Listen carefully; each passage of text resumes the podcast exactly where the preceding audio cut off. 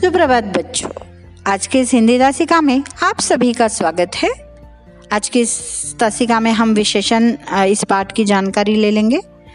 इस पाठ के द्वारा हम क्या जानेंगे तो सबसे पहले विशेषण की परिभाषा जानेंगे। उनके चार जो मुख्य प्रकार है, उनकी परिभाषा, और साथ साथ उदाहरण, और कुछ प्रश्नों की चर्चा करेंगे। सबसे पहले हम परिभाषा जानेंगे। जो शब्द संज्ञा या सर्वनाम की विशेषता बताते हैं उन्हें विशेषण कहते हैं। संज्ञा या सर्वनाम की विशेषता बताने वाले शब्द विशेषण कहलाते हैं। देखो, जब संज्ञा सर्वनाम आता है और उनकी विशेषता बताते तो संज्ञा सर्वनाम शब्द विशेष्य के रूप में जाने जाते हैं। तो विशेष्य किसे कहते हैं, विशेषण किसे कहते हैं, वो हमें पता होना आवश्यक है।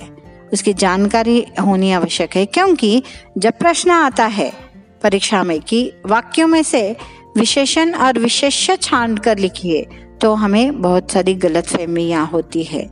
तो इससे पहले हम ये जानेंगे कि विशेष्य किसे कहते हैं। जिन संज्ञा या सर्वनाम शब्दों की विशेषता बताई जाती है, उन शब्दों को विशेष्य कहते हैं। जैसे उदाहरण, रोहन बुद्धिमान है। इसमें रोहन विशेष्य है। और उसके बारे में क्या बताया है? वो कैसा है? बुद्धिमान है, इसलिए विशेषण बुद्धिमान है।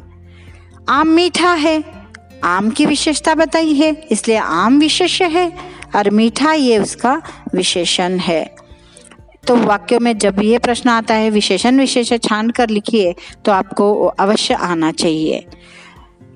विशेषण के चार भेद हैं, वो कौन से हैं देखिए? पहला है गुणवाचक विशेषण, दूसरा है संख्यावाचक विशेषण तीसरा है परिमाणवाचक विशेषण और चौथा है सार्वनामिक विशेषण। गुणवाचक विशेषण। परिभाषा सुनिए।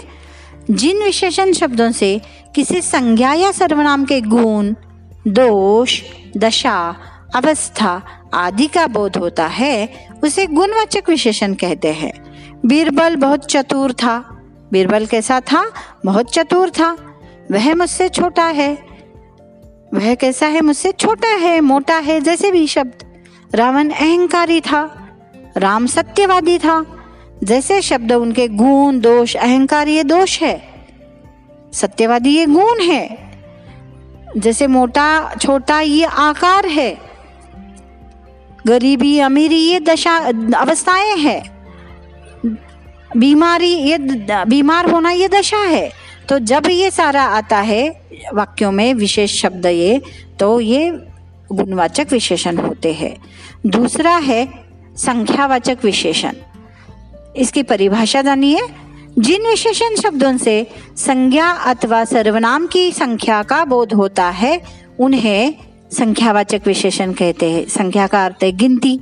जब हम गिनती करते हैं, एक, दो, तीन, चार, दस, बारह, हज़ार, सौ, तब वो संख्यावाचक विशेषण आता है। उदाहरण देखिए। मेरे पास पाँच किताबें हैं। भावना कक्षा में प्रथम आई है।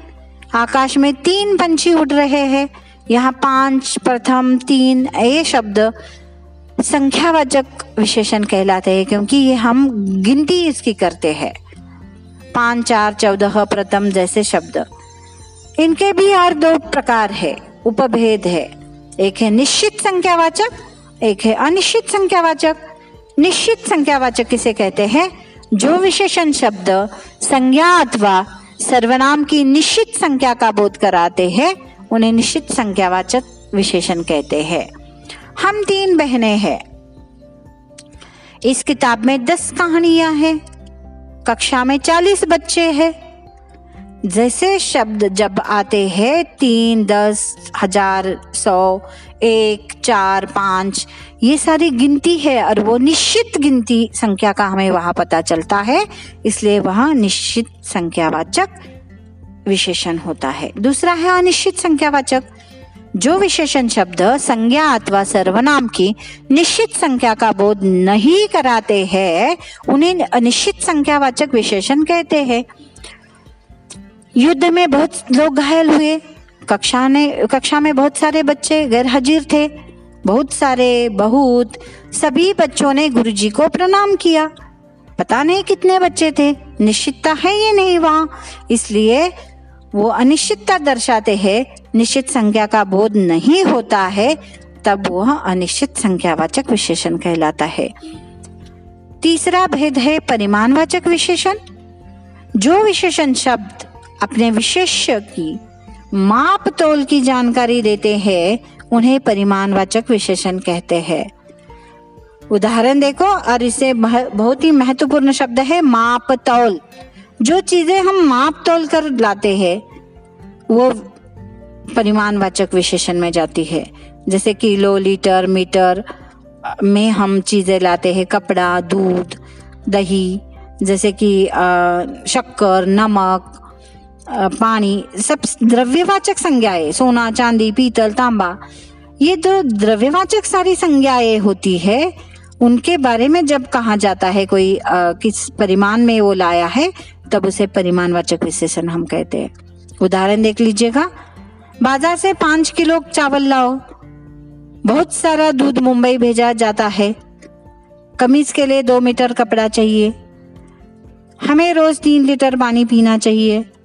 देखो, लीटर किलो संख्या के आगे परिमाण है। मीटर हो, किलो हो, लीटर हो, ग्राम हो, लेकिन उसके आगे परिमाण का बोध होता है। सिर्फ़ संख्या नहीं आती, तब वह परिमाणवाचक विशेषण कहलाता है। यहाँ आपको दो प्रकार इसके भी है। एक निश्चित परिमाणवाचक और एक अनिश्चित परिमाणवाचक। निश्चित परिमाणवाचक। संज्ञा अथवा सरनाम के निश्चित माप तोल का बोध कराने वाले शब्द विशेषण निश्चित परिमाणवाचक कहलाते हैं। देखो, मुझे दो किलो चीनी चाहिए। निश्चित रूप से मैंने बताया है दुकानदार को, मुझे दो किलो चीनी चाहिए।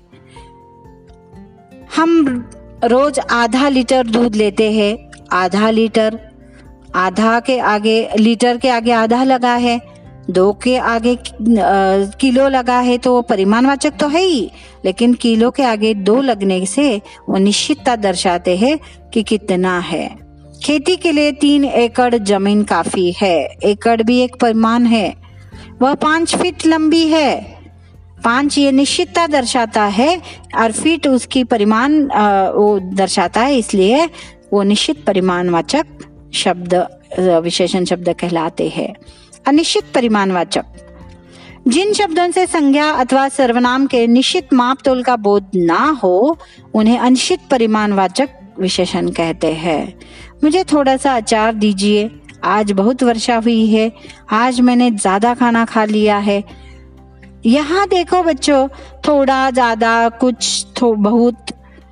ऐसे शब्द जब आते हैं तो अनिश्चितता दर्शाते हैं। परिमाण हम यहाँ अनिश्चित संख्यावाचक और अनिश्चित परिमाणवाचक में हम थोड़ा सा ये कर सकते, संदेह निर्माण हो सकता है मन में। लेकिन करना नहीं है क्योंकि जब थोड़ा बहुत ये शब्द आएँगे, उसके आगे आपको सर्वनाम संज्ञा शब्दों को देखना है ध्यान पूर्वक अगर शक्कर, नमक, गुड़ है, दाले दाले है जैसे कि सोना, चांदी, पीतल, तांबा है, पानी है, बारिश है तो वह थोड़ा लिखा हो, ज़्यादा लिखा हो, बहुत लिखा हो, फिर भी आपको वह परिमाण वाचक में ही लिखना है। अगर थोड़ा बहुत इसके सामने सभी या बहुत बच्चे बीमार है, बच्चे एक, दो, तीन, चार में ही गिनती में करते हम, ना कि एक किलो, दो किलो बच्चे ऐसे कहते हैं। तो निश्चित रूप से आपको संज्ञा सर्वनाम को देखना है, फिर वो निश्चित करना है कि वो अनिश्चित परिमाणवाचक है या अनिश्चित संख्यावाचक है। ये बहुत ही महत्वपूर्ण बात है बच्चों को ध्यान में रखिएगा। अंतिम है सार्वनामिक विशेषण। संज्ञा की ओर संकेत करने वाले विशेषणों को सार्वनामिक विशेषण कहते हैं। उस लड़के ने मेरी किताब ले ली। यह सड़क बहुत दूर जाती है। वह इमारत बहुत ऊँची है। इन किताबों को अलमारी में रख दो। यह फूलदान मेरा है। जब देखो आपने अगर ध्यानपूर्वक सुना होगा तो समझिए कि संज्ञा की ओर संकेत करते हैं। उस लड़के, यह लड़का संज्ञा है, उसकी ओर हम संकेत कर रहे हैं। यह सड़क सड़क संज्ञा है। सड़क की ओर हम संकेत कर रहे हैं, इमारत संज्ञा है, किताब संज्ञा है तो उसकी ओर हम संकेत करते हैं। उस, इस, और ये सर्वनाम शब्द है, तब उसे सार्वनामिक विशेषण कहते हैं। सर्वनाम अगर संज्ञा के बिना आता है, तब वो सर्वनाम का रूप लेता है। लेकिन संज्ञा से पहले जब सर्वनाम जुड़कर आता है तो बच्चों, हमेशा वो सार्वनामिक विशेषण कहलाता है। और संकेत उसके ओर करता है। ये अवश्य ध्यान में रखिएगा। आपको प्रश्न इस तरह के आएँगे। रेखांकित शब्द का विशेषण भेद बताइए। तो लड़का बहुत होशियार है। होशियार को रेखांकित किया है तो ये गुणवाचक विशेषण हो गया। मुझे दो किलो शक्कर चाहिए। अगर दो किलो को रेखांकित किया है तो ये निश्चित परिमाणवाचक विशेषण आएगा। मेरे पास दस पेन है। अगर दस शब्द को रेखांकित किया है तो निश्चित संख्यावाचक वो विशेषण हो जाएगा। और उस अरमा अलमारी में कपड़े रखो या यह फूलदान बाहर रखो। ऐसे हम जब संज्ञा के आगे आ, उस शब्द या इन शब्द यह शब्द को आ, जब रेखांकित करते हैं तो वो हमेशा सार्वनामिक विशेषण कहलाता है। इसी आ, के साथ हम आ, ये पाठ पूर्ण करते हैं। धन्यवाद।